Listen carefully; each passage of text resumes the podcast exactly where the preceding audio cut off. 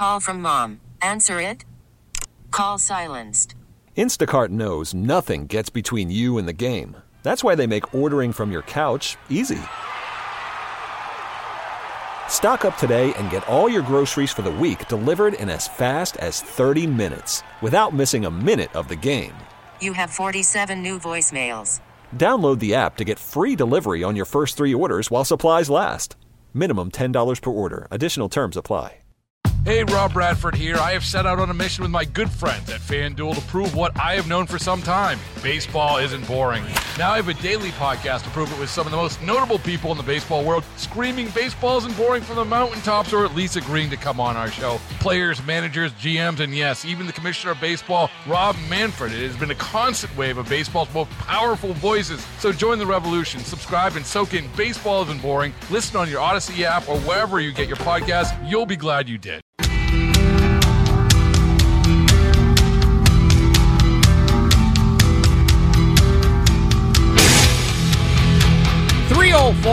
Jeff Katz, News Radio WRVA. It is a Monday afternoon. Happy to be back. I am playing caregiver, nursemaid. What else am I doing? No, that's about it. Everything else is just taking the back seat to that, but here I am, and I'm going to give you the heads up. You are going to experience at 4 o'clock something we don't really know. I mean, I just want to be as honest with you as I possibly can. Julia gets off the bus at 4, and there's got to be somebody there to get Julia off the bus at 4-ish. And Heidi, my bride, my beloved, cannot lift anything heavier than a coffee cup for the next 90 days. Well, no, I guess now we're what? Now we're down to what, like 85 days? Not that I'm counting, but... And I don't know whether that's a coffee cup that's filled with coffee or not. It seems to be about a coffee cup filled with coffee. A regular cup, not too big, not too small, not too hot, not too cold. But what it means is that around that 4 o'clock time when we normally, take a little break. I'm still going to take a little break, but I might, not definitely, but might be slightly delayed getting back. So we will figure this out as it plays out. My good friend and the executive producer of this here little program, Jeremy, is doing a fantastic job, and all of this happening on the fly. My apologies, Jerm, but I know if there's anybody who's going to be able to make it work, it is you. So we will do that. Now, we got a lot of stuff we've got to talk about, including the fact that we now have anti-Semites all over the place, Jew haters coming out of the woodwork, and it is ugly. I mean, it's ugly. A lot of people who themselves are not anti-Semitic, a lot of people who are good, decent, upstanding folks who truly were not aware of the level of Jew hatred that still exists, are waking up and finding out all about it. Williamsburg, for God's sakes. Right up the... I love Williamsburg. Beautiful place. I don't know exactly what the Second Sunday Art and Music Festival is, but I can tell you this, never will I attend. These people can kishmir and tuchus. They were going to have a menorah lighting. Each month from March to December, the Second Sunday Art and Music Festival in Williamsburg hosts artisans and street performers and food vendors.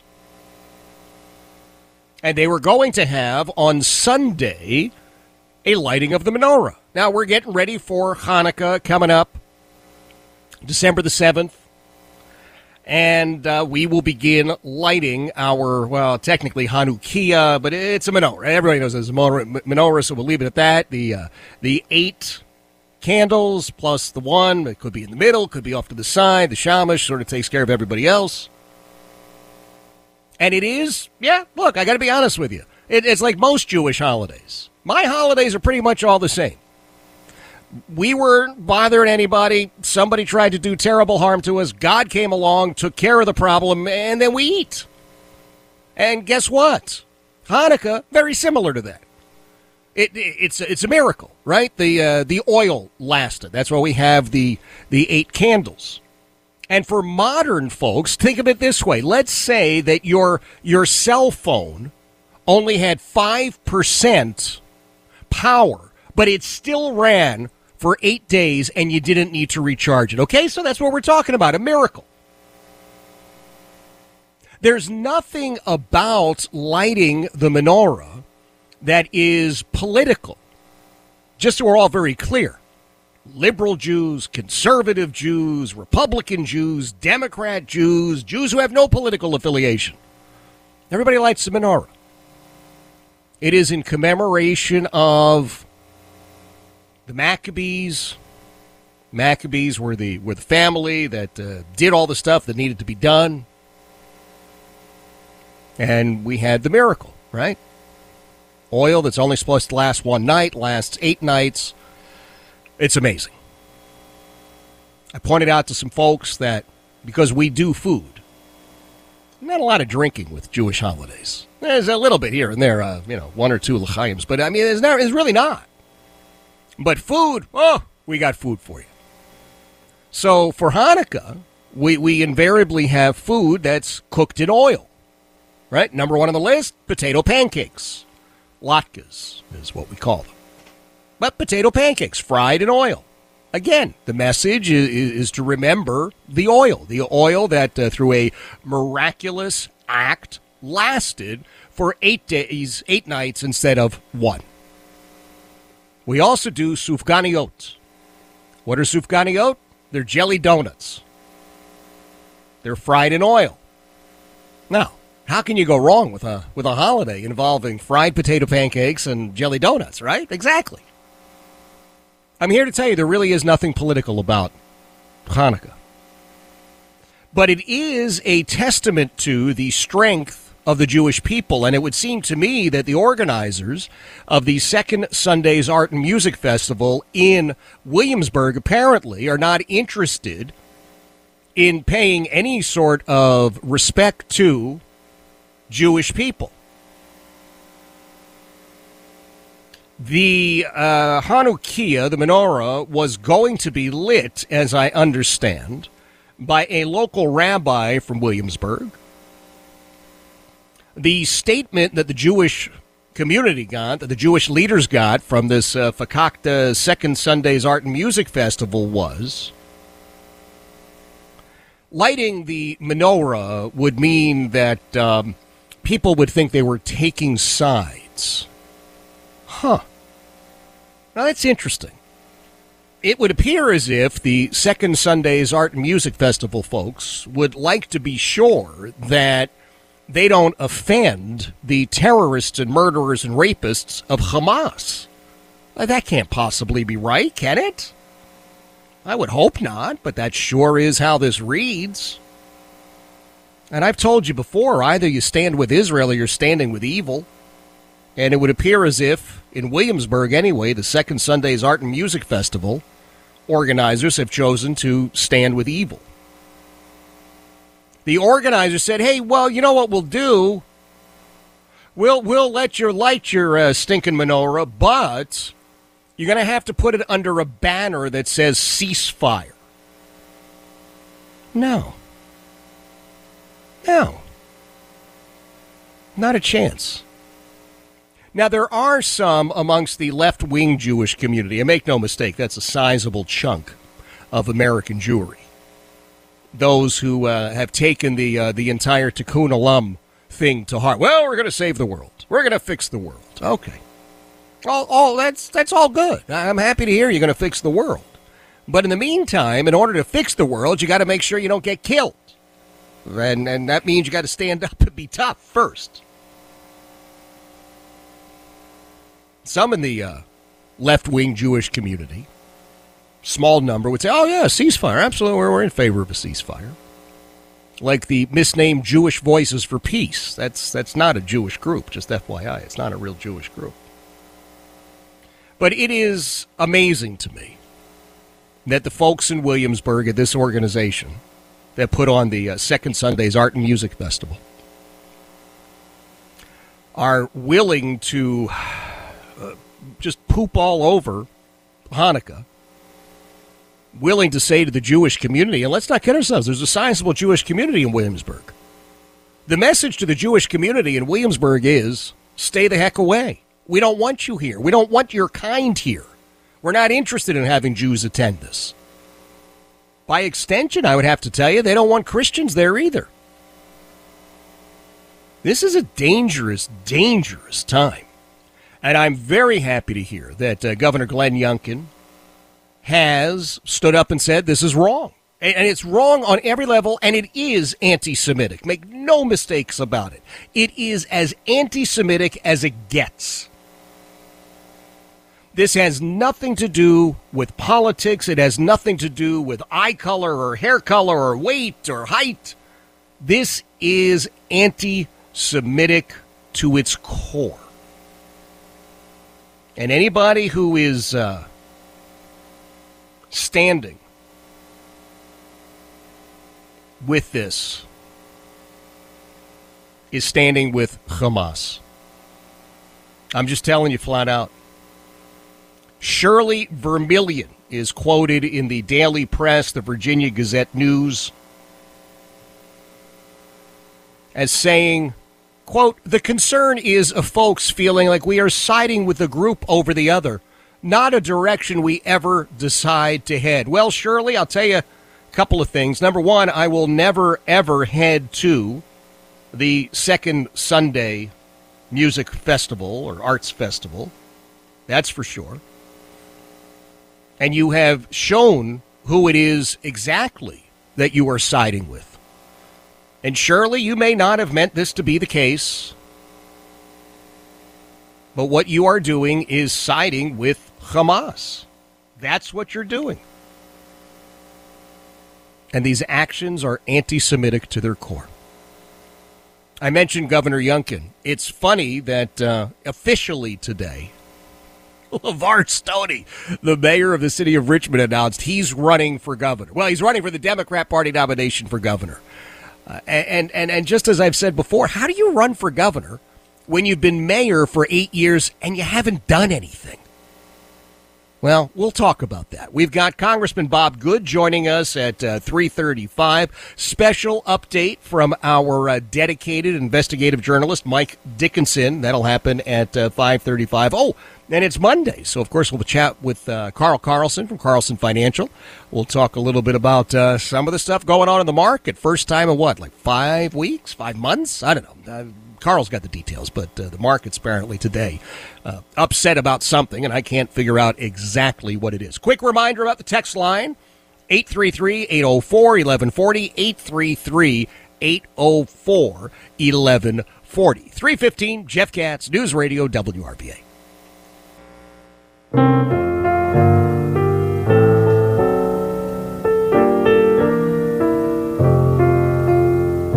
Now we're going to have a lot of Christmas music as bumpers, are we not? Are we going to do any Hanukkah music there, Germ? Now, I understand there's not a lot of Hanukkah music out there.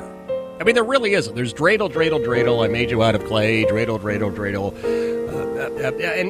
And then there's Adam Sandler.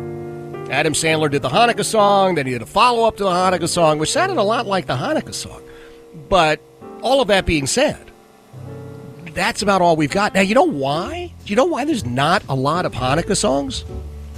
Because most of those guys were really busy writing Christmas songs. And most of those guys, if you look down the list of all the great Christmas tunes, most of them written by Jewish guys. I'm just saying, this is why they had no time to write the Hanukkah songs. So we don't have much in terms of Hanukkah songs. Mike out in Bottomsbridge says, Jeff, I am all in with a ceasefire. That's when the Hamas thugs become extinct. Well, you know, this is the weird thing about it. People are calling for a ceasefire. You do know that on October the 6th, there was a ceasefire in effect, do you not? And who was it that violated that ceasefire on October the 7th? The very Hamas thugs who are now telling you, oh, we need a ceasefire. Guys, you broke into Israel. You broke in and slaughtered 1,200, 1,400 people. The numbers are still being hammered out, I guess. And guess what? You broke the ceasefire. And you were repaid. Bibi Netanyahu said, okay, we're going to rain hellfire down on you. And then all of a sudden, well, maybe we could take a little break. I will tell you that I think the biggest mistake that Netanyahu has made is actually having a ceasefire. And I know this sounds so horrible, but I just have to share it with you. I just have to be honest with you. If I were Bibi Netanyahu, if I were the prime minister of Israel, I would have said, I'm really sorry that people have been taken captive. I really am. I'm sorry, so sorry that there were hostages stolen, kidnapped, and now imprisoned. But we're not going to stop the efforts to eradicate Hamas. And that means, in all likelihood, those people who were taken hostage are not going to make it home. And it's a horrible thing to say. I know. But this is a war. And honest to goodness, either we fight the war and we win, or we do this sort of nonsense. And I just don't know what to say other than I do think that this pause was nice. I mean, it felt good, right? It's warm and fuzzy. But I don't think big picture it's a good thing. That's all I'm going to say. Call from mom. Answer it. Call silenced. Instacart knows nothing gets between you and the game. That's why they make ordering from your couch easy. Stock up today and get all your groceries for the week delivered in as fast as 30 minutes without missing a minute of the game. You have 47 new voicemails. Download the app to get free delivery on your first 3 orders while supplies last. Minimum $10 per order. Additional terms apply. Hey, Rob Bradford here. I have set out on a mission with my good friends at FanDuel to prove what I have known for some time: baseball isn't boring.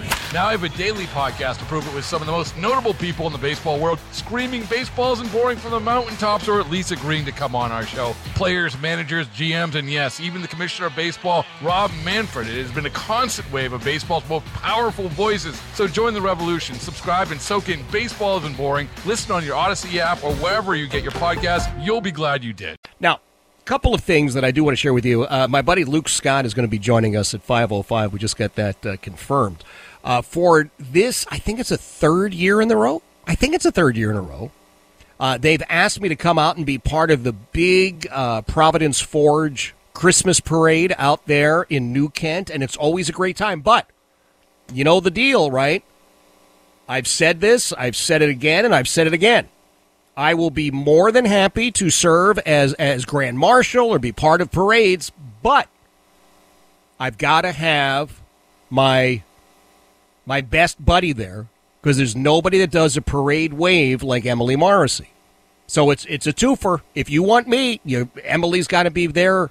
And you know what's funny is Emily said, well, I'm not doing it by myself either. So it's a package deal. You get Jeff Katz and you get Emily Morrissey, although I think Emily should get the top billing. So Luke will be along at 5:05. We'll get all the details on the big Providence Forge Christmas Parade, but it's official. We checked all the schedules. We locked everything in, and I'm happy to say that Emily and I will once again be riding as part of the big Providence Forge Christmas Parade in New Kent. That's coming up, it's coming up pretty soon, December the 10th, I know. Gosh, is that this weekend? Jeez, I'm going to get my Santa hat out. I really do, because I got one. Oh, I've got a couple, now that I think about it. A couple of other things that we will deal with, I promise you. We'll analyze LeVar Stoney having the gall to announce that he's running for governor. 8 years of ineptitude. 8 years of doing absolutely, positively nothing to make the city of Richmond a better place. And he says, yep, that's what qualifies me to be governor. Absolutely flippin' outrageous. Don't forget, we've got the text line always available to you, 833-804-1140. Congressman Bob Good joins us in a moment. Jeff Katz, News Radio WRVA. 334. Jeff Katz, News Radio WRVA. It is a Monday afternoon. We have a lot that we are going to be dealing with today, this week, in fact. My old buddy Brian Kilmeade is going to be with us a little bit later this week. We're trying to hammer down all those details. I'm happy to say that Congressman Bob Good is joining us, get a little update on what the heck's going on in D.C. and whether any of us are the better for it. Bob, thank you for being here, my friend.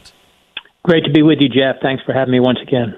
Absolutely. The pleasure is always mine. So, I mean, I'm always hesitant to ask, but how the heck are things going in D.C.? What is going on up there now? Well, not a lot of great reason to celebrate. There's certainly a lot of work to do, and you know, my conservative colleagues and I are trying to, influence the speaker and the House leadership to make sure we do everything we can to fight for the American people. Yeah. You know, we don't have a demonstrated history of doing that. We've got to build some muscle memory in doing that. You know, in Washington, when the Democrats have control, they jerk the nation to the left, the hard radical left. They enact their agenda. They make no apologies for it. They're willing to lose elections if they must in order to transform, or I would say destroy, the country. We saw that in the first 2 years of the Biden administration: unprecedented spending, unprecedented border invasion, unprecedented anti-American energy policies, attacks on our education system, weakening our military, and we could go on. And then when Republicans have control, whether it's total control or even in this case partial control, we tend to sort of hold our ground, and we don't really boldly fight aggressively, unapologetically for our agenda, in my assessment of how things have been in this Republican majority. That's one of the reasons why we have a new speaker.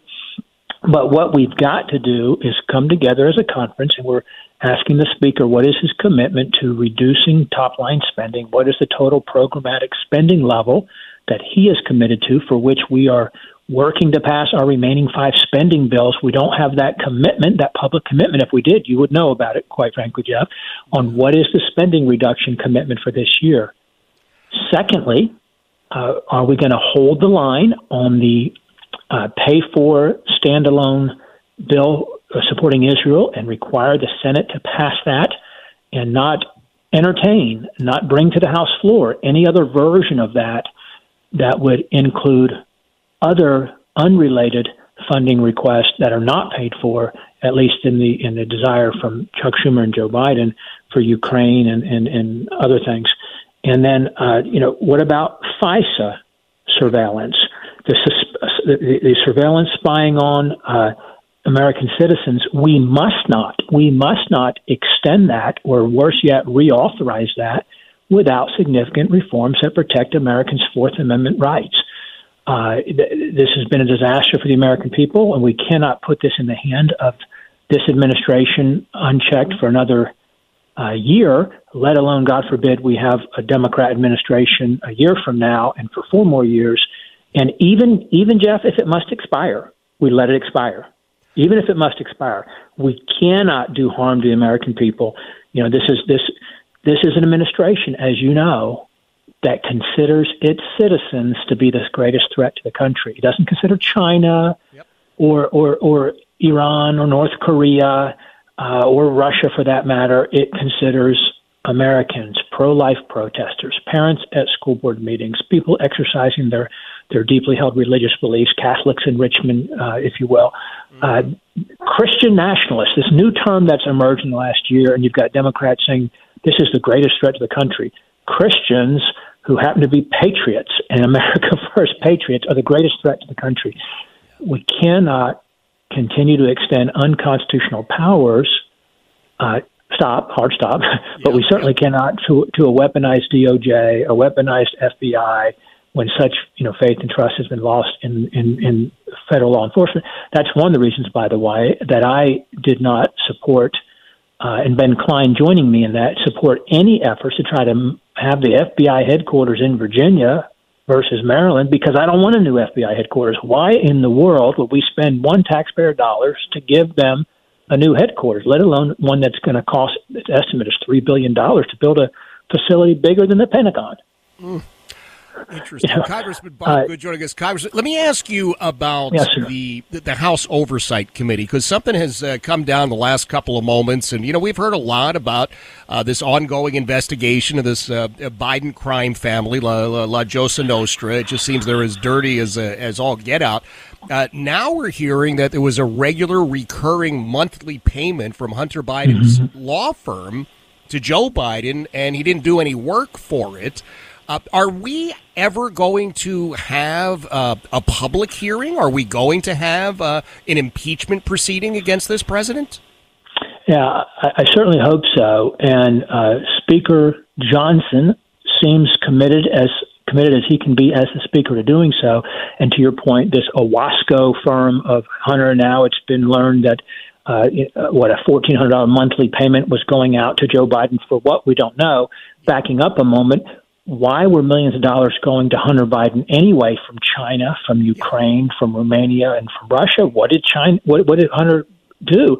You know, why would a company say, you know, like Burisma in Ukraine, you know what? The person we need helping run our company, sitting on our board, is a crackhead who likes to hire hookers, who has no experience and no qualifications, and let's pay him $1 million a year to sit on the board of our company because he's such a swell guy. That's right. But we don't know. There's been no answer. How many times have you, me, others said this question? What is the Biden family business? What are the goods and services they deliver upon except access to the former vice president, the current president, and influencing foreign policy? Of course, it's been alleged direct bribery, the $5 million. Right. But and then you see this administration who's they're documenting $24 million, the amount that I've been told, $24 million. I'm not in the oversight committee. That's been what's been reported to us by James Comer, the chairman. Yeah. Friends of mine who are associates who are on the committee thinks it may be as much as $100 million. And now we see the president trying to send another $60 billion to Ukraine, where Hunter made a whole lot of money. You see the president does not confront China in any way, where Hunter has made a whole lot of money, traveling with the former vice president at that time to do that. And you hear members of the media, the left media, saying, oh, there's no evidence. Bank records are evidence. Shell companies are evidence. Suspicious activity reports are evidence. Eyewitness testimony is evidence. Emails are evidence. Text messages are evidence. You have all of those for what may be the biggest political corruption scandal, the biggest political scandal, influence peddling, bribery scandal, and certainly in modern times, if not in the history of the country. We had a former president impeached over a phone call. Right. Over a phone call. That's right. And there is reports of, for that matter, audio recordings of conversations as well with this president who claimed he didn't know anything. Remember, he won on a basis of claiming he didn't know about, have anything to do with, even know about. I'm sorry, never discussed his son's. He's the only father in the history of the country that didn't talk to his son about what he did for a living. That's right. So my sons and I get together. They're in their mid late 20s. We all talk about what they do for a living, what their work is, as they talk about mine. They find mine kind of interesting sometimes. But beyond that, the other point that I would make with respect to Speaker Johnson is what we're trying to, because it ties into impeachment as well. This president ought to be impeached for the border, and we must send message to the White House and to the Senate that we're not going to continue to fund this government in any form if we don't achieve and require border security. Not money for the border. It's not a funding issue. What we must have is pass HR2, our border security bill, written essentially by Chip Roy from Texas and Andy Biggs from Arizona, the strongest border and security measure ever enacted into law. We've passed it out of the House. We must demand the Senate take that up and pass it in its form. Don't be fooled by Republicans and Democrats talking about the Senate's going to work on border security. The Senate's going to have some border improvements in exchange for Ukraine. First of all, don't negotiate away our border security for anything. Just do it. Secondly, we've already got the legislation. It codifies into law all the Trump policies that were working, but when they're codified into law, then you can't just change them by executive action, which is what the Biden administration did after he got into office in January 21. Well, look, I remind everybody, Congressman Bob Good is joining us, represents the 5th District of our beloved Commonwealth. You know, Bob, I hear these folks saying, oh, well, the Senate's going to work on it. I wouldn't trust that the folks in the Senate, quite frankly, to buy me a sandwich. I mean, these are not people who are standing up and defending this country. They're certainly not upholding the constitutional requirements that they have. And this idea of tying somehow the security, the border of our nation to Ukraine is absolutely, and I'll use a political term, it's bat crap crazy. This is insanity, for goodness sakes. Yes, we simply must secure our border unconditionally. And frankly, we ought to say we're just simply not going to fund the government until we do. Now, Speaker Johnson, unfortunately, doesn't have enough Republicans in the House that will stand with him and say that, and that's egregious. That's inexcusable. That's unforgivable that we as a Republican House don't say, we'll stand behind you, Speaker Johnson, shut it down, refuse to bring one more thing to the floor until they pass HR2. Right. Until they pass HR2, we will suffer and endure a temporary pause in the non-essential government operations, the 15%, until you secure the border. Yeah. Until you're not getting another earmark, you're not getting any more money for anything that you care about. Nothing's coming to the House floor, which the Speaker totally controls, until you secure the border. That's the condition. Secure the border. Yeah, my God. Well, again, I'm not in Congress, but to me, it seems so unbelievably basic. It is so clear. And I agree with you completely. It is absolutely appalling to think that we have a Republican majority and we have this Republican Speaker of the House who wants to do the right things, and the members of our own political party don't have the, I don't know, the courage or the integrity to do what needs to be done. It's absolutely appalling.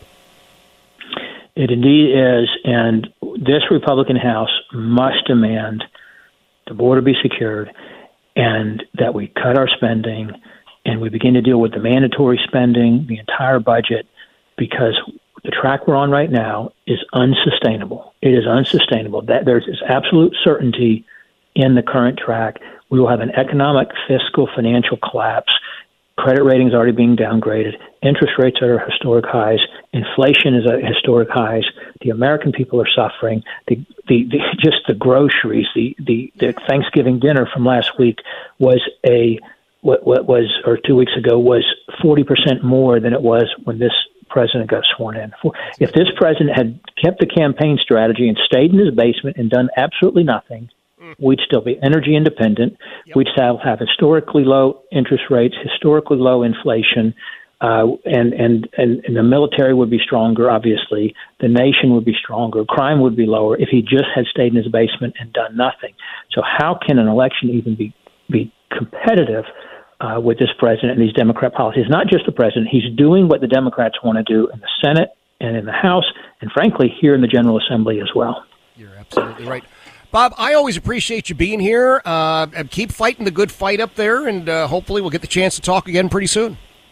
Thank you, Jeff. Great to be with you. Take care, my friend. Same here. Thank you. That's Congressman Bob Good. He represents the 5th District. It is outrageous what is happening in D.C. and what is being visited upon those of us who are footing the bill. It's just an absolute abomination. And I mean, you ever get that feeling where you're just like, well, okay, I voted the right way. I supported the right people. I made donations. I did everything I was supposed to do. And then people go to D.C. and go, yeah, you know what? On second thought, yeah. It's 347, Jeff Katz, News Radio WRVA.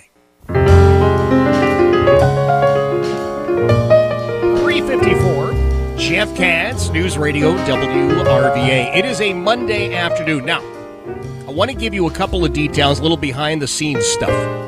You know what happens on the final Friday of each and every month, right? We bestow the Lieutenant Jan McTurnan Blue Friday honor on a very special, very deserving Central Virginia law enforcement officer.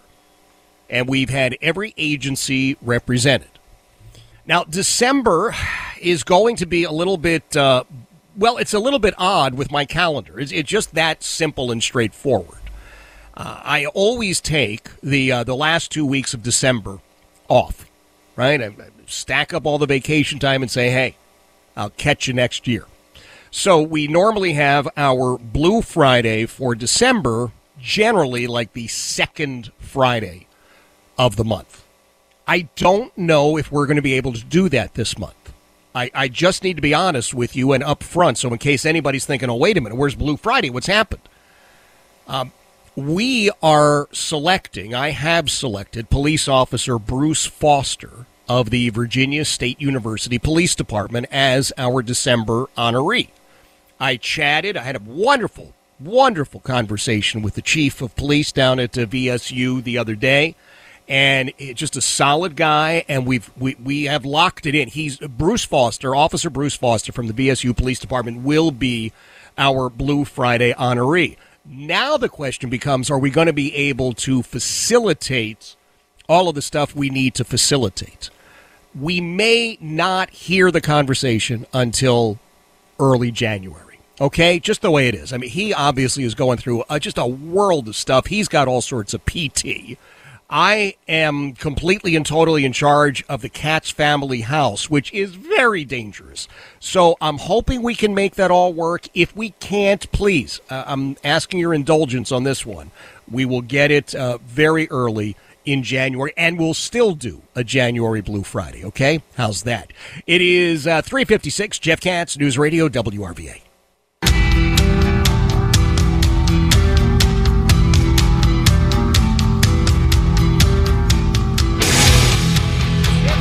News Radio WRVA. It is Monday. Could it go any other way? The answer is no.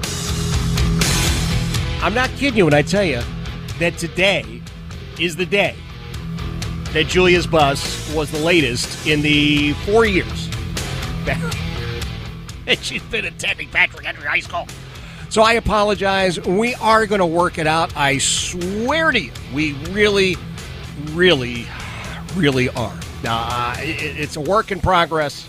It's 90 days worth of dealing with this, but it is what it is. And I thank you for your patience, and I thank Jeremy, my erstwhile producer, for doing all the good stuff that he is doing. Hey, there's a group.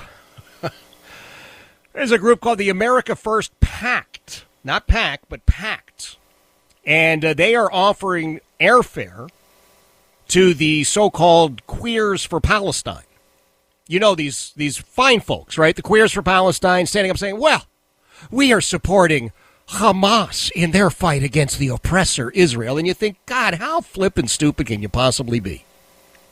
You show up in Gaza and announce that you are a, quote, queer for Palestine. You know what's going to happen? You're going to be dead. I guess the only question would be, how are you going to be dead? Are you going to be shot? Because that's certainly something that Hamas likes to do. Will you have your head sawed off? Because that's something else that Hamas is fond of at times. Or will they go with the traditional Iranian method of execution for homosexuals? And that is to throw you off the highest possible roof. These so-called Queers for Palestine are truly some of the dumbest human beings on God's green earth. It's very, very difficult to even imagine anyone dumber. And so this group, the America First Pact, says, okay, we're going to call your bluff. We're going to call your bluff. We are offering airfare now to fly you to Gaza so that you can, in fact, if you'd like, get off the plane, unfurl your banner, and there you have it. We got a lot of stuff that we are dealing with. And make no mistake, when we look at the situation in the Middle East, you need to know which side the Biden team is on. You need to know which side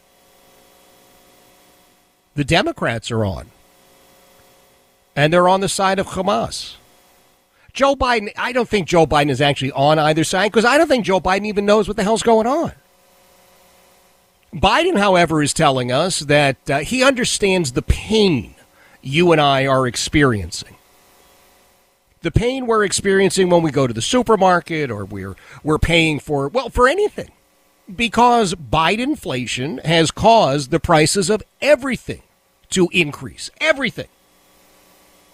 So Joe Biden gets this question. He's actually on, just so you know, he's on a Spanish language network. And I don't know, do we have the whole thing where they ask the question in Spanish and then it's translated? He gives his answer in English, although in all candor, Joe Biden is a dope in any language that you choose. I mean, really, he's just befuddled by everything.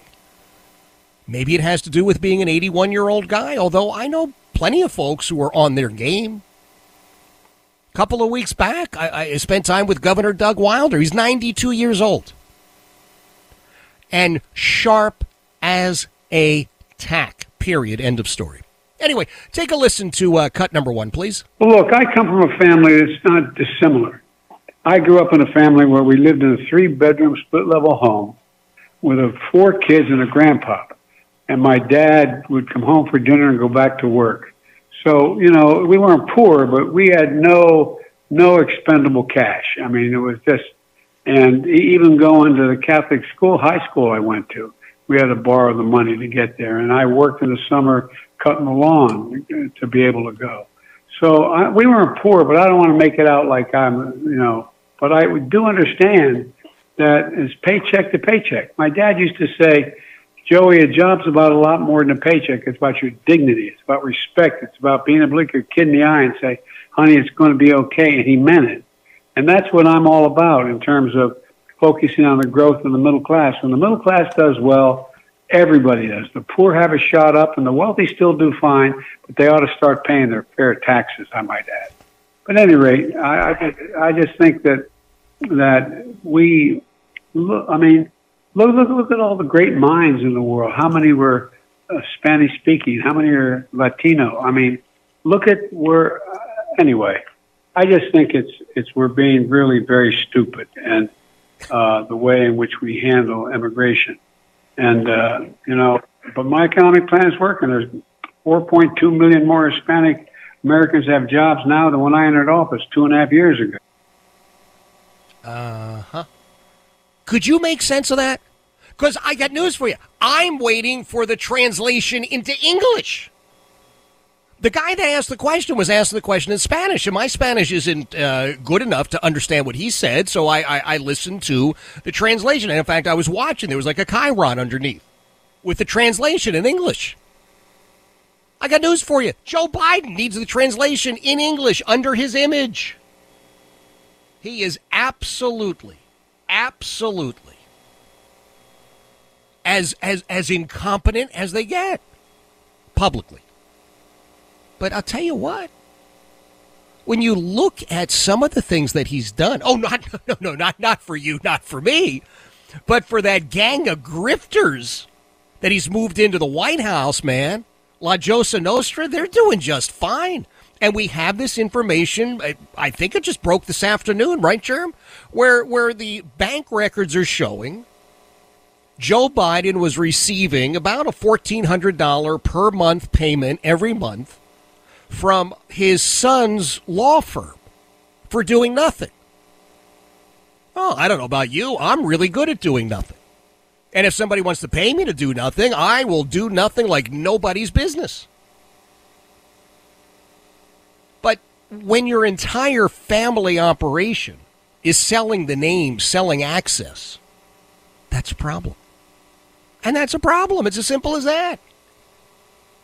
This guy is clearly as dirty as they get. And we see with the legacy news media ranks, man, they look right past everything. It keeps saying, you know, we don't have any evidence. Here's a pile of evidence. Well, it's not the evidence we wanted. What evidence did you want? Well, we don't want any evidence. Well, there you go.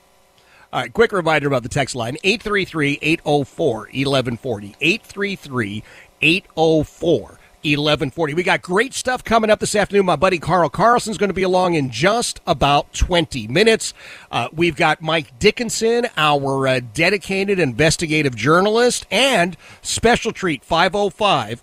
My buddy Luke Scott from out there in New Kent County is going to be with us with some details, because my friend Emily Morrissey and I will once again be the king and the queen of the Providence Forge Christmas Parade. It is 4:17. Jeff Katz, News Radio WRVA.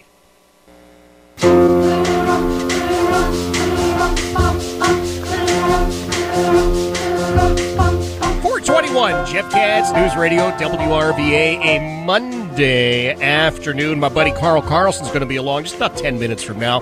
Talk a little bit about retirement planning, to be sure, but everybody pays attention to what the market's doing, right? It's up, it's down, it's sideways. Carl actually understands all of that stuff. Gene out in Newport News sends a good text, 833-804-1140, 833-804-1140. He says, Jeff, the Persians invented one of the cruelest methods of execution ever.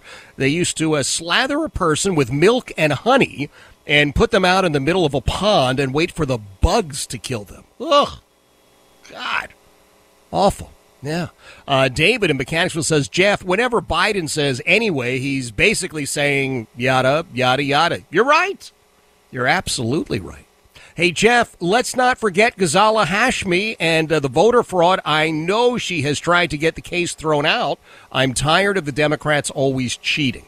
What was the latest on her, right? They said, oh, it's okay. You live in the district. You don't live in the district. Well, whatever. You're a Democrat. We'll let it go. Mike Dickinson, who is a dedicated investigative journalist for this here little program, is going to be with a special appearance. No, we have him on every week. Wednesdays, 5:35, I think? And we've got an extra one this week because he's just got so much that he is dealing with. Jeff, this is Frank from North Chesterfield. I just want you to know I love Congressman Bob Good. We need him in the White House. Now, that would be after Donald J. Trump, number 47. Of course. All right. Yeah. Look, a lot of good stuff here. I'm going to try and get to all of them, I promise you. All the texts, that is. We'll try and get to them as we head through the afternoon. Can't always do that properly, and I apologize, but what can I tell you? I am a very failed human being. I always think I do. I think that every once in a while, God, has a meeting. And I don't know who he calls to the meeting. It may just be himself. But he's sitting there going, take a look at Katz. Honestly. No, seriously, it was a totally off day, and I had some spare parts, and, I got a sense of humor, and there you go. But the thing is, see, I got questions the other direction. When I eventually get to have a chat with God up close and personal, what am I asking about? The meaning of life? Nope. Because I figure that'll just all be in the operating manual I get wherever I'm going. No, I want to know about flies and mosquitoes. Because I just don't get them. I don't see any reason for them. Well, Jeff, the birds eat the mosquitoes. Hey, birds could have learned, if they were made this way, to eat, cereal, cornflakes, corn pops, like Joe Biden. Oh, no, that was a person. Well, you know what I'm saying. And flies and mosquitoes. I just don't get it. Anyway, 4:35, Carl Carlson will be along now at 5:05. Please make sure you're here for my friend Luke Scott. Luke's just a great, great guy, and Luke is kind of the boss out at the Providence Forge Christmas Parade, and this is, I think, the third year in a row that he has invited me and my parade partner, Emily Morrissey, to ride in the parade. And we just decided we were the Grand Marshals. I don't know if it's an official title or not, but I'm sticking with it. He'll be with us at 5:05. It is 4:26, Jeff Katz, News Radio WRVA.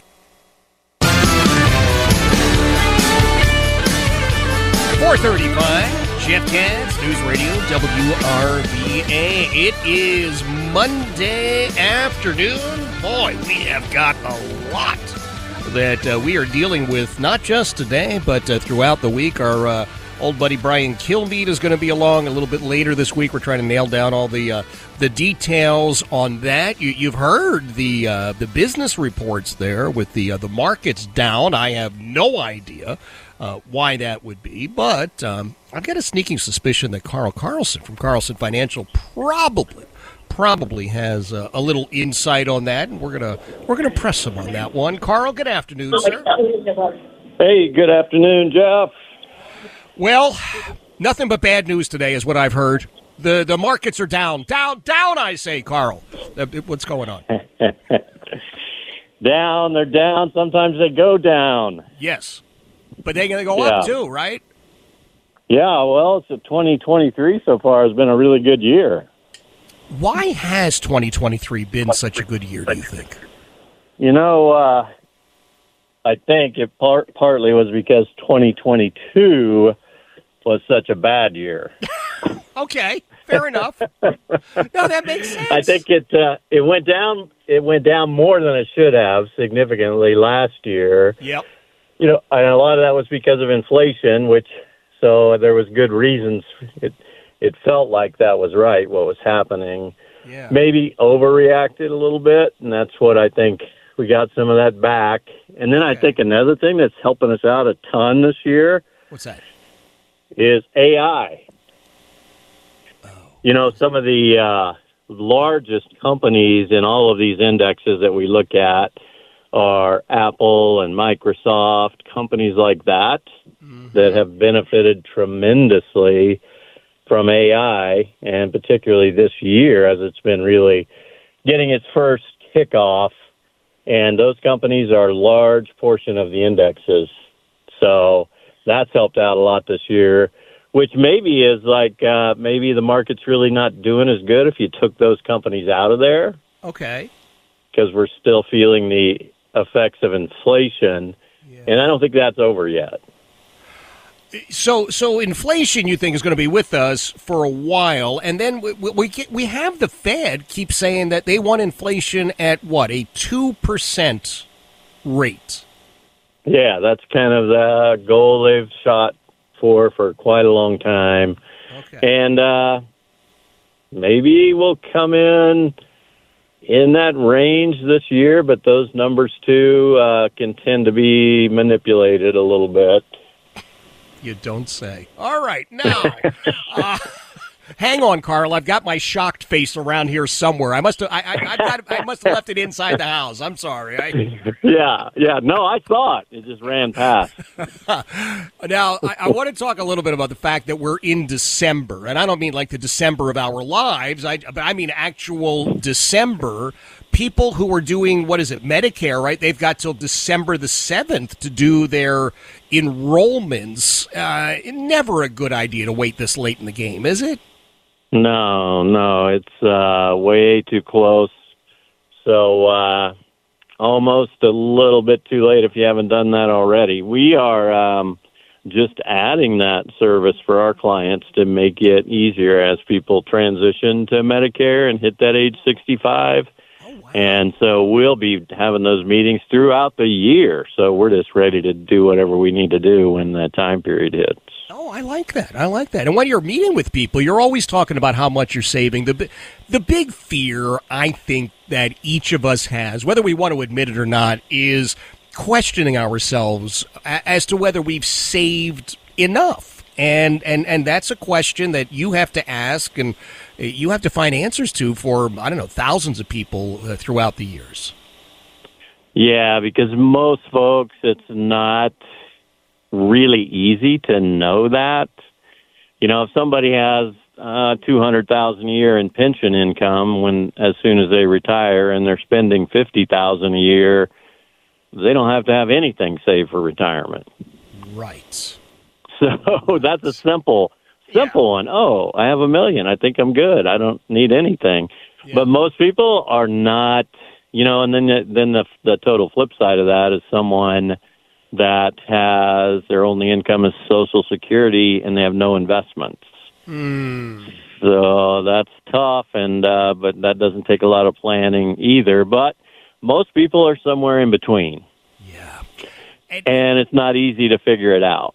Because it takes a kind of a pretty sophisticated planning system, mm-hmm. and but that planning system, it needs to be sophisticated in how all the inner workings work, but simple for you to see it and be able to say, oh, I see what you're saying. Ah, yes, I am going to be okay. Yes, we do have the correct amount saved. Yeah. And, oh, well, if we want to do this and we want to take another vacation every year, can we do it? Change a few numbers. Ah, mm-hmm. We still look good. That's where you start. And are we assured that it's going to happen? Is some of that money in safe products that won't ever go down protecting us from these periods like 2022 so we don't have to sell any? All that is going to be built into the plan, and then when you're seeing that is when you can just sit back and say, ah, yes, this looks good. We're going to be fine. I'm still getting over the fact that when you said it has to be simple for you, I could feel you pointing at me, Carl, as you said that. No, it was that shocked face that was running past me, I think. But it does need to be simple for me, because I sit down, I've shared with everybody, I mean, you guys are crunching numbers like nobody's business, and they're beautiful PowerPoints and the rest of it. And honest to goodness, I just want to know at the end of it, are we going to be able to do X, Y, and Z? And you know, you're able to answer those questions. It's not always an easy thing. And now we're getting into crunch time for so many people. Tell me a little bit about the Roth IRAs. Am I supposed to put my money, let's say hypothetically, maybe not even hypothetically, Heidi and I think, want to, you know, do our Roth IRAs like we do every year. Have I got to get that in by the end of the year, or is it something different for funding it? For funding it, which is called the Roth contribution. Yeah. You know, sometimes we need to use more simple words like funding. Yeah. If we're just funding it, then we can do that all the way up until April 15th of the following year, because what the IRS is allowing us to do, which this was nice of them, and I know it's not always easy for me to use the word nice and IRS in the same sentence, but allow us to kind of calculate our taxes, because that happens all after the end of the year when we're getting all our tax information. So maybe by February we can figure it out. Right. And then make a decision, should I be putting this money into a Roth IRA or a traditional IRA or just a brokerage account or a little bit in each? And so all that planning takes place and it has to be done on those contributions by April 15th. So the following year for the previous year. Gotcha. But let's say we're not funding it. We want to open a brand new Roth IRA. Is that by the end of the year? You can do that one anytime, too. Wow. You can do that one at any time. Now, and the sooner is always the better, though, because you can even just put $25, open a Roth, because a Roth has a 5-year wait from the day you started it and opened it until you could take money out, money you've earned over and above what you put in, before you can take that money out and not pay tax on it. Okay. 5-year waiting period. But if you started one 5 years ago and just opened it up and put $100 in there, then that 5-year clock, you can put money in today, and that 5 years is already happened. So yes, sooner you get one started, the better. I finally did something right, and it was all because of you. Honestly, I didn't. But we did exactly that. I love that.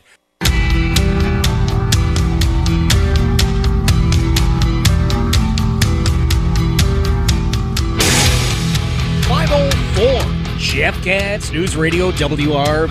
It is Monday.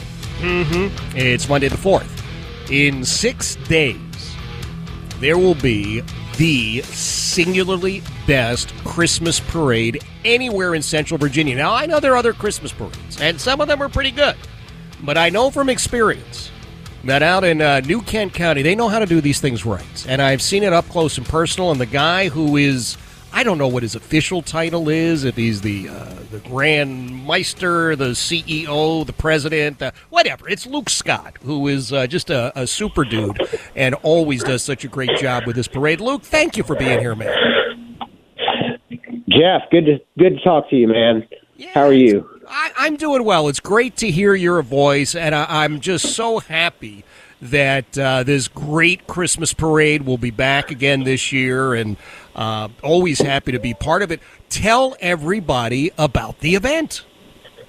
Okay, so Sunday, December 10th at 2 o'clock, we're going to have arguably one of the better, if not the best, parades in the Central Virginia area out in Providence Forge. So the neat thing about Providence Forge is the Providence Forge proper spans New Kent and Charles City County. So we get a lot of people from both counties and a lot of surrounding counties that come and contribute to this beautiful parade that surrounds one stoplight in this tiny little town. But, you know, Providence Forge kind of brings both of the counties together, and we have a really good time. We're Last year, it was very large. And the Sheriff's Department, it put a lot of pressure on them. So this year, we had to, back it off by about 25 entries. Wow. But it's still going to be a big event. So we're looking at about 175 floats, trucks, cars, all the things. Wow. And so it's going to be a big deal. We're really excited. You're darn right it's going to be a big deal. This parade is just so amazing, Luke. And you're right. There's one stoplight, one traffic light, but man, it's everybody and their cousin and the neighbors come out for it. And you said now about 175 floats or vehicles in the parade? Yep. That's what we're looking at this year. So last year we were at about 220. Yeah. Which put a whole lot of work on our law enforcement and our VDOT people. And so as we were planning it this year, they were like, guys, last year was awesome, but it was really hard. And so we kind of throttled it a little bit this year, but it's still going to be an awesome event. Now, I just want to make sure you didn't say to the big guy, he can't be in the parade, did you? No. The big guy's still going to be there. He'll be on the fire truck. He'll be doing all the things. He ultimately, I guess, he's kind of the guy in charge because it's all about the fat guy, right? Hey, wait a minute now. I have slimmed down a lot since I started doing this parade. Oh no, I was talking about the fat guy in the red suit. Oh, that fat guy. Yes, it is absolutely. Uh-huh. It is a Santa-friendly parade, and I'm so thankful you have once again asked if Emily Morrissey and I would like to participate. Yes, and I think so. This is going to be your third year with us, and I'm really excited about it. I've got a really cool ride for y'all. You're going to be on one of the Department of Conservation vehicles, one of the beautiful green trucks. It's brand new. So a very good friend of mine, Krista Adams, she's an agent with the DCR, and I talked to her probably a month ago, and it's taken until about 3 days ago to get permission to go all the way up to however high it had to go to make sure that she could have passengers. So she's got her brand new law enforcement edition green F-150. Nice. Towing a beautiful new Boston Whaler, and you and Emily are going to be on that thing. Oh, my gosh. So I think it's going to be really cool. That is great. I so appreciate it, Luke. So people may actually be hearing about the Providence Forge Christmas Parade. I mean, it sounds crazy, but there are some people hearing about it for the first time. So they're hearing about it. They're hearing about all these floats and all the excitement. How do they show up and enjoy it? So I would advise that everybody tries to get down to Providence Forge. Kind of the epicenter is going to be at Courthouse Road, which is Route 155, mm-hmm. and Pocahontas Trail, which is Route 60. That's smack in the middle of it. So you can get down there, I would say, start around noon. The parade actually starts at 2. But if you start to kind of get there around noon, then you don't have to worry about road closures or anything like that. Get down there at 2. There's going to be a couple of food trailer things. Okay. Happening down there, so you can either eat before or you can come down there. If you get there at noon, you'll have plenty of time to walk up to the food trucks. There's going to be a food truck that is just west of the 155 Route 60 intersection. And then there's going to be some more that are kind of around. But if you kind of get there at noon, the road's not going to shut down until about 145. Okay. There's go-arounds, there's bypasses. So traffic can still continue, but as far as the main roads are going to shut down about 145. Mm-hmm. And come and last year we had about 3,000 people there. Yes. So it's a pretty neat event, and there's plenty. Because of our route, we've got an easy way to divert traffic, and so people can still get around, but you can also come in and sit there. I would say bring lawn chairs. If you get there early enough, you can just park on the side of the road, drop a tailgate, or open up the minivan and sit there and see everything you need to see. Yeah. Listen, on behalf of Emily and myself, thank you for inviting us again and hooking us up with such a sweet ride. That's going to be great. Emily's going to bring some bracelets to throw to the crowd as she does every year. She's The way the pecking order goes, Luke, here's what I figured out over the years. It's Santa, number one, Emily, number two, and then all the rest of us are somewhere down further on the list. But, you know. I would agree with that. Right? Yeah. So I'm just always so happy she lets me ride along with her. I think that's pretty cool. I'm so excited. Well, she's your ticket to all these cool parades. That's right. Yeah, nobody wants me, but we worked out this package deal, so I get to go along, so it's going to be so cool. Well, Luke, I'm excited. I'm looking forward to seeing you and everybody out in Providence Forge this Sunday for the big Providence Forge Christmas Parade. If somebody was driving and they didn't write anything down, do you guys have anything up on social media or websites where they can get the details? So Providence Forge Christmas Parade is the Facebook group.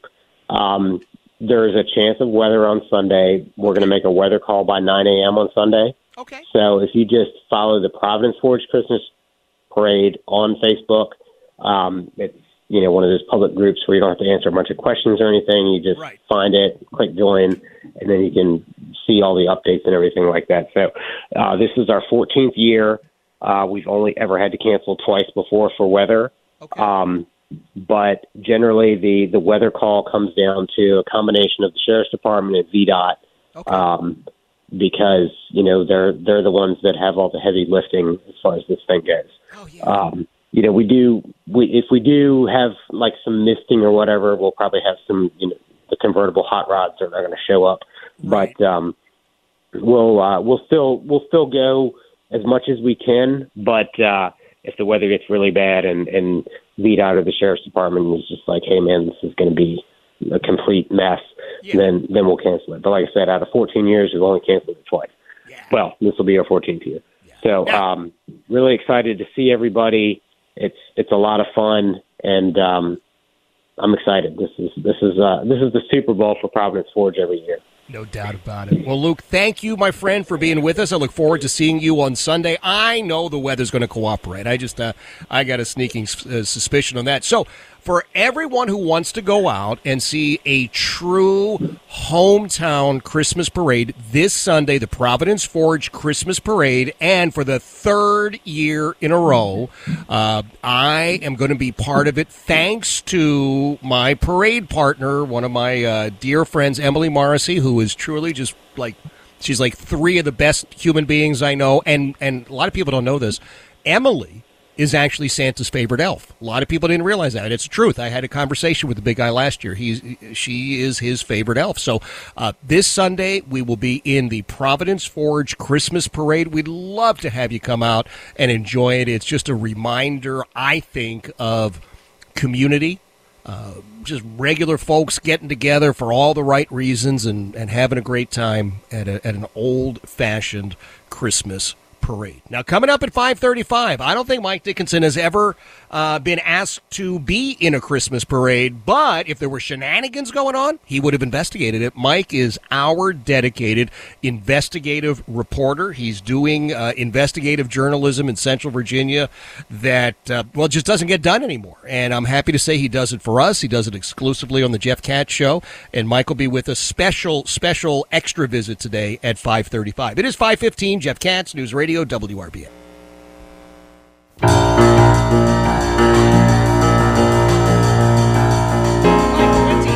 Jeff Katz, News Radio WRVA. It is a Monday evening now, and I got to let you hear a couple of, I would dare say, ridiculous things.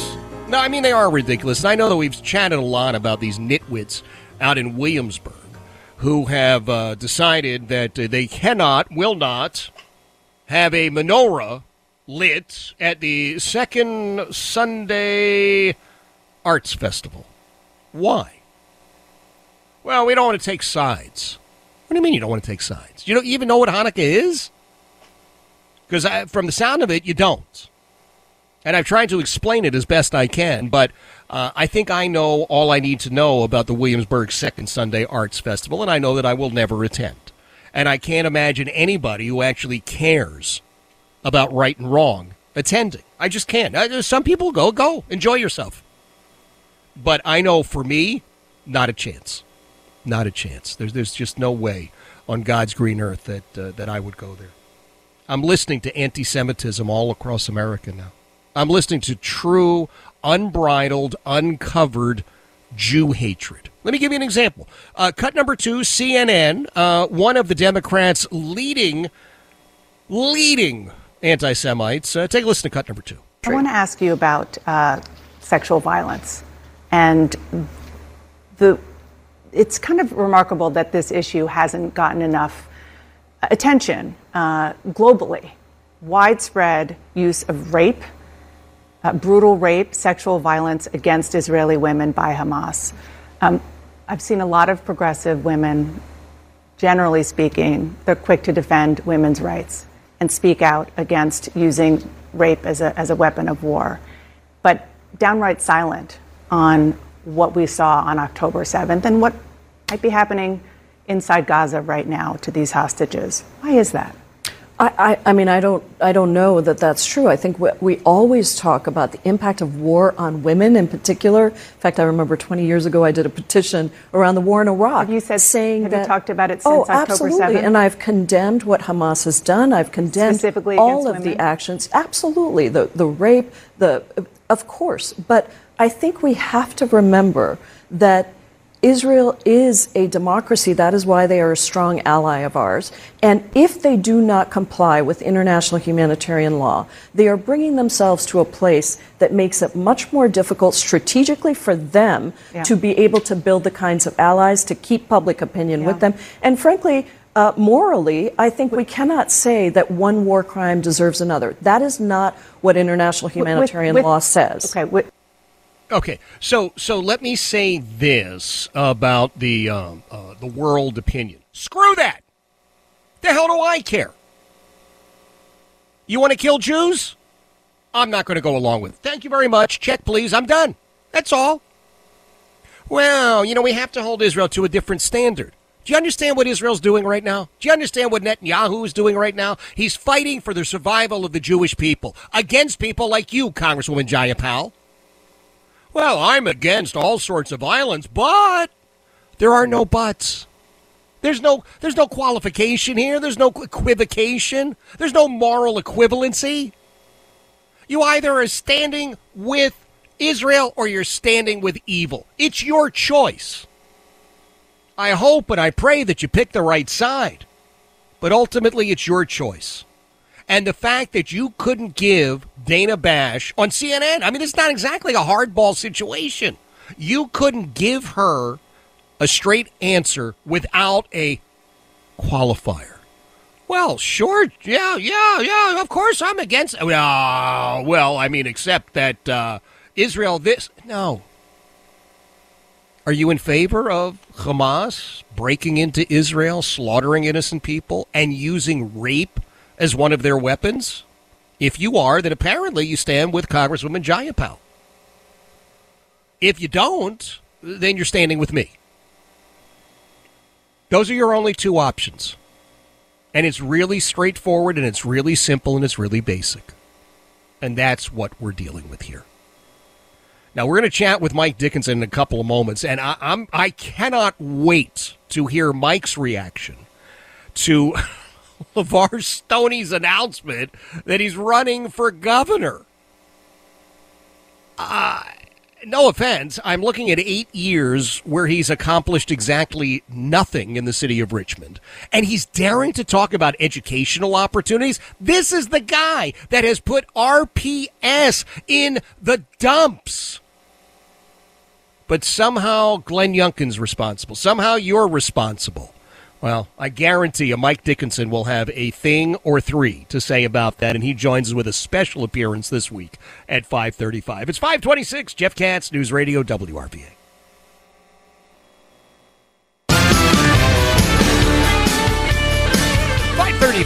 Jeff Katz, News Radio WRVA, Monday afternoon. Well, Monday evening now. Remind you, we got a lot going on this week, including chat with our good buddy Brian Kilmeade. We're working out the details on exactly when he'll be with us this week, but he'll be with us this week, so keep that in mind. every week. I'm thrilled to say that Mike Dickinson is part of the program. He is doing just amazing citizen journalism, investigative reporting like nobody's business, and he's with us every Wednesday. And you're thinking, well, wait a minute, Jeff, you just said it's Monday. I know, but there's so much that he's been covering. I thought we got to get him on for an extra day to address a lot of this. Mike, thanks for being willing to step up for a second day this week. No problem. Anytime, you know it. I want you to tell me and everybody a little bit about somebody named Michael Allendore Bird. Who exactly is he, and why should we know about him? This is an atrocious situation that happened in Henrico County last week. Last Wednesday, there was a robbery over in the east end of Henrico, which is quickly becoming Little Richmond. All of the Richmond crime can't be contained in Richmond, so now it's spilling over into Henrico County in the east end.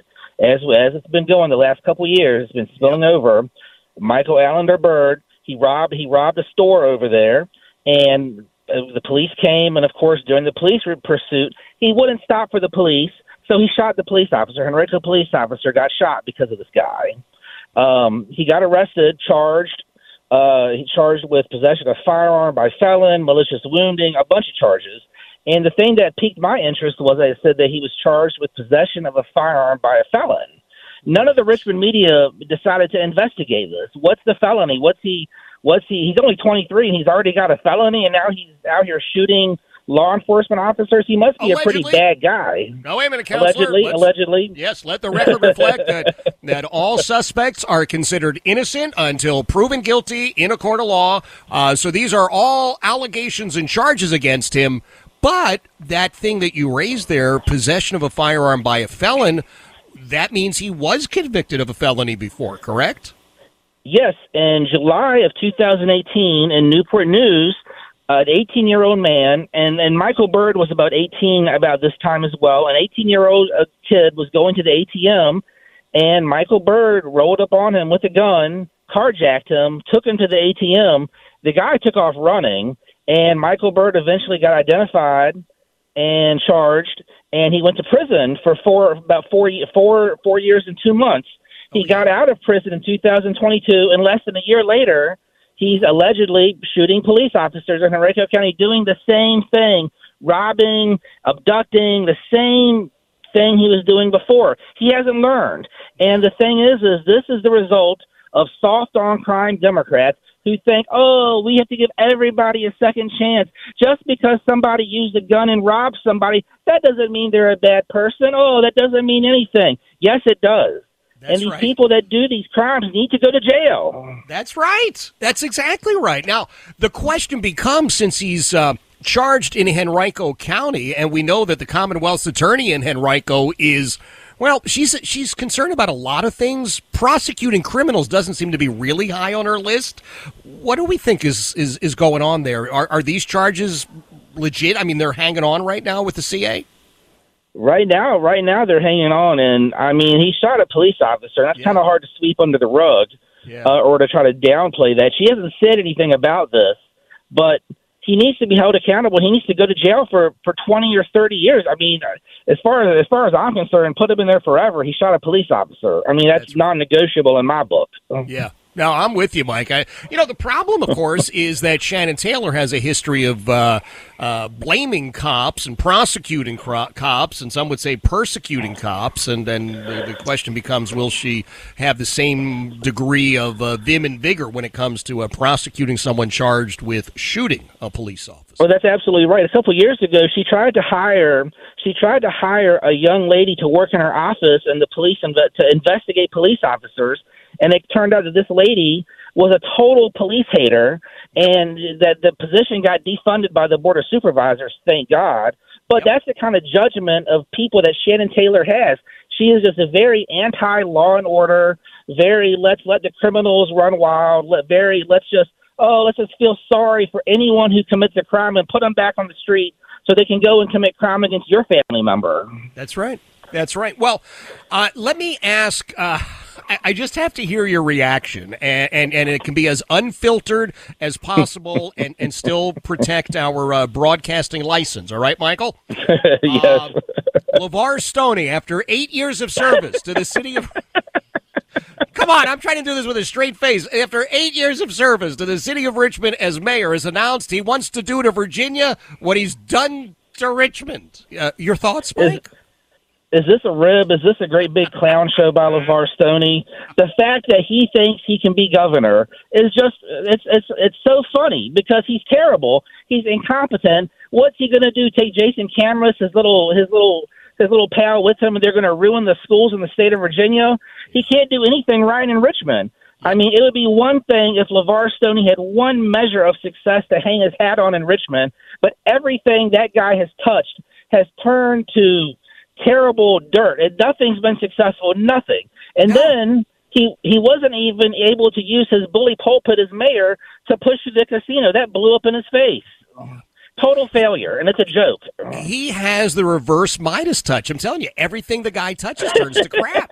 And how you can screw up a Tom Farrell project in the city of Richmond is beyond me, but that is the one thing he's accomplished in 8 years. He managed to do that.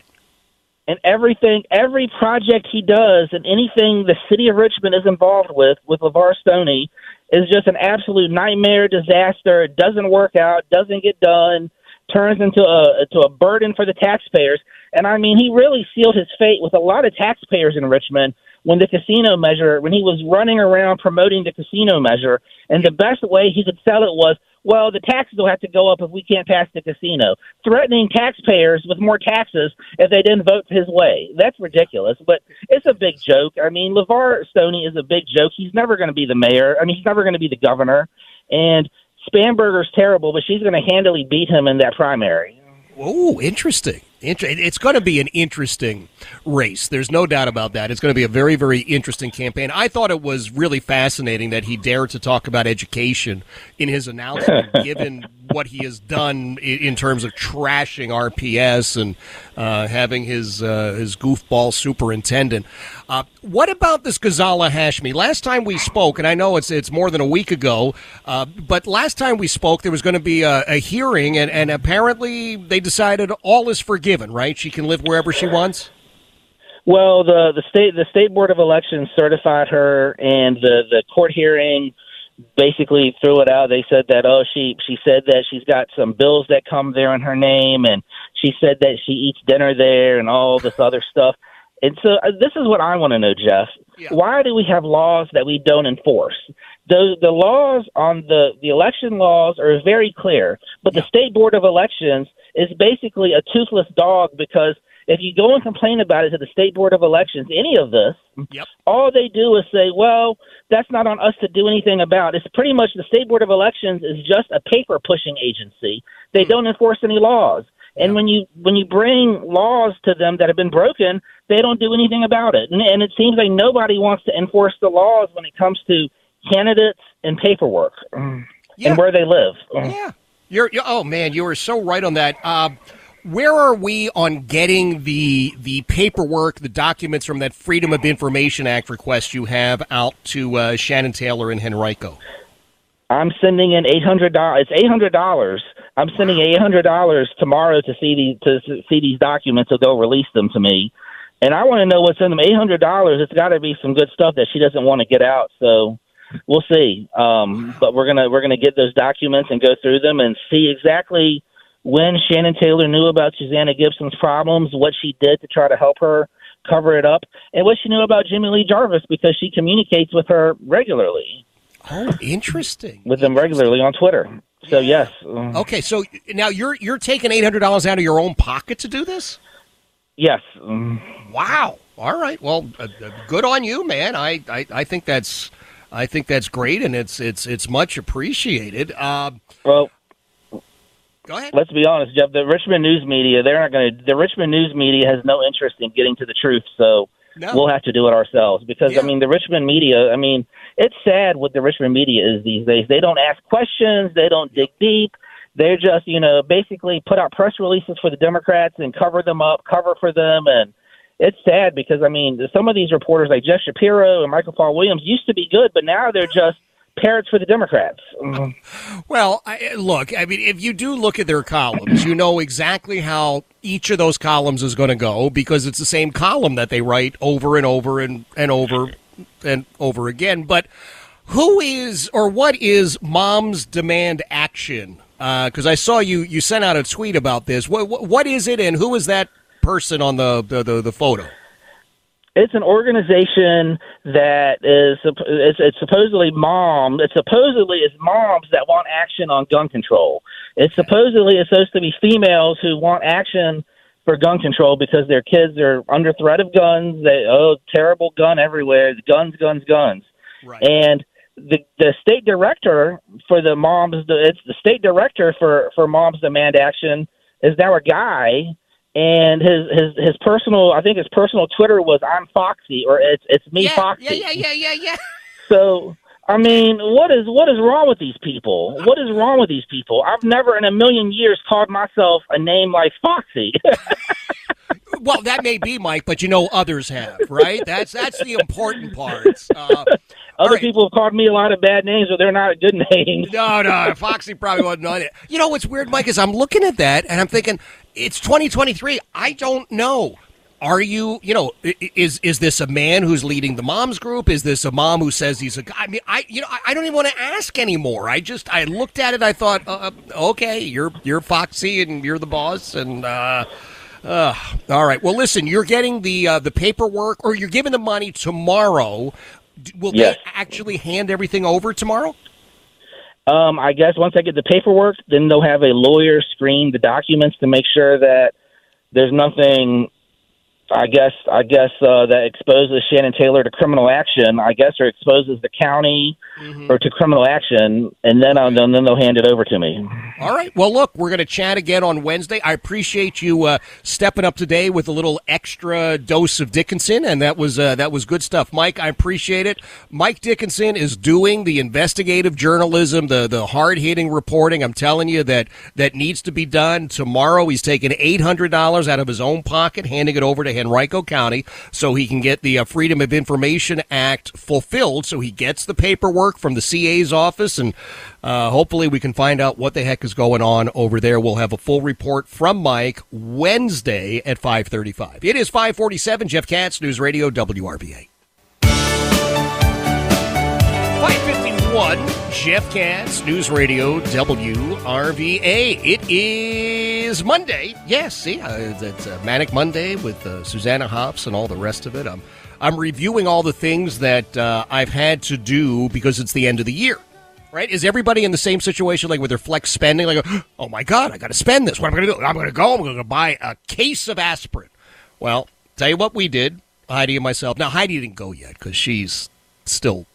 It's going to be recovering for a while, but eye exams, we do them at the end of the year, and then we go and get our glasses for the year, and we found a new eye doctor, which was great. The guy's name is David Hain, Dr. David Hain. He's right here in Ashland, and I got news for you. What an absolute delight. I don't think I ever thought I would say that about an eye doctor, right? But really just a great, great crew at Dr. Hain's office here in Ashland, and we're happy. We're happy that we found him. We really are. Just a super nice guy. Hey, we talk all the time about how the legacy news media hacks here in the United States are covering for the left, right? I mean, they are leftists themselves, so it's no great surprise. I want you to take a listen. There's a woman over in Ireland, and this is just priceless. She's doing an interview.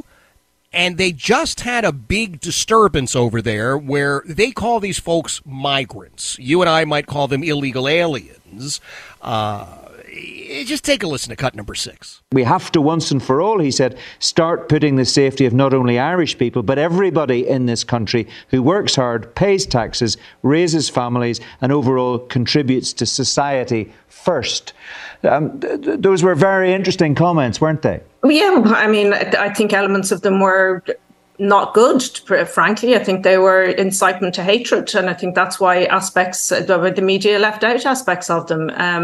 This was an extremely heartbroken and devastated young man who has lost the partner of his life, but the race and nationality of the man who perpetrated that awful violence on Aisling and murdered her is irrelevant. And I I can understand, you know, in the emotion and him feeling that, and he's entitled to his views. But I think the media has a responsibility to not report views that are incitement to hatred. And he is being held up as a hero of the far right now. So interesting, you may call them, but I complex, I suppose, is another word that you could use for them. I mean, I'm sure he would say they weren't meant to be incitement to hatred. Was it the right thing for the media to overlook them in those circumstances? I mean, was it an embarrassed overlooking of those comments, do you think? I don't think so. I think they were right to not include them. They were said they were. I don't think that they were helpful, and it's the kind of thing that, you know, the far right latches onto. That they latched onto the nationality of the man who attacked the children. And, you know, I'd love them to go down to the courts and report on all the white Irish men who are perpetrating violence on Irish and immigrant women every day in the court. They're not doing that. So the nationality, what the problem here is violence against women and children. It's not the nationality of the people who are perpetrating it. The problem is misogyny and hatred and entitlement to inflict women violence on women and children. It's another related issue and ill in society, but it has nothing to do with race. Oh, okay. If that doesn't explain it all to you and for you, I don't know what else I can say. I really don't. And that's not, that happens to be occurring in Ireland, but that's here as well. You have all different parts of the legacy news media ranks deciding for you what's important to know. Telling you the color of a suspect's skin when they decide that it's, quote, important. She said, well, we shouldn't tell anybody this because it might, quote, be an incitement. You mean you need to lie to me? Because that's what you just said. You said you are going to lie to me for my own good. There was someone in the Irish Parliament who also talked about suspending rights, but it was for everybody's well-being to suspend these rights. Let that all sink in for a second. Quick text here. It says, Jeff, as a Henrico police officer, I can tell you that I have zero faith, none, nada, in Shannon Taylor. Well, that's why the Henrico County police officers and Henrico County firefighters endorsed Shannon Taylor's opponent in the last election. I don't understand how anybody votes for people who coddle criminals. At least, thank God, in Chesterfield and out in Goochland, voters said, hey, wait a minute. We got to listen to what the law enforcement folks are saying. They work with these Commonwealth attorneys every single day, and we're going to follow their advice. I think that was a good thing to do. Remember, we got Brian Kilmeade, who's going to be joining us this week. We got a lot of stuff this week, and God willing, after you enjoy this evening, we get the chance to do it all over again tomorrow, starting at 3. Jeff Katz, News Radio WRVA.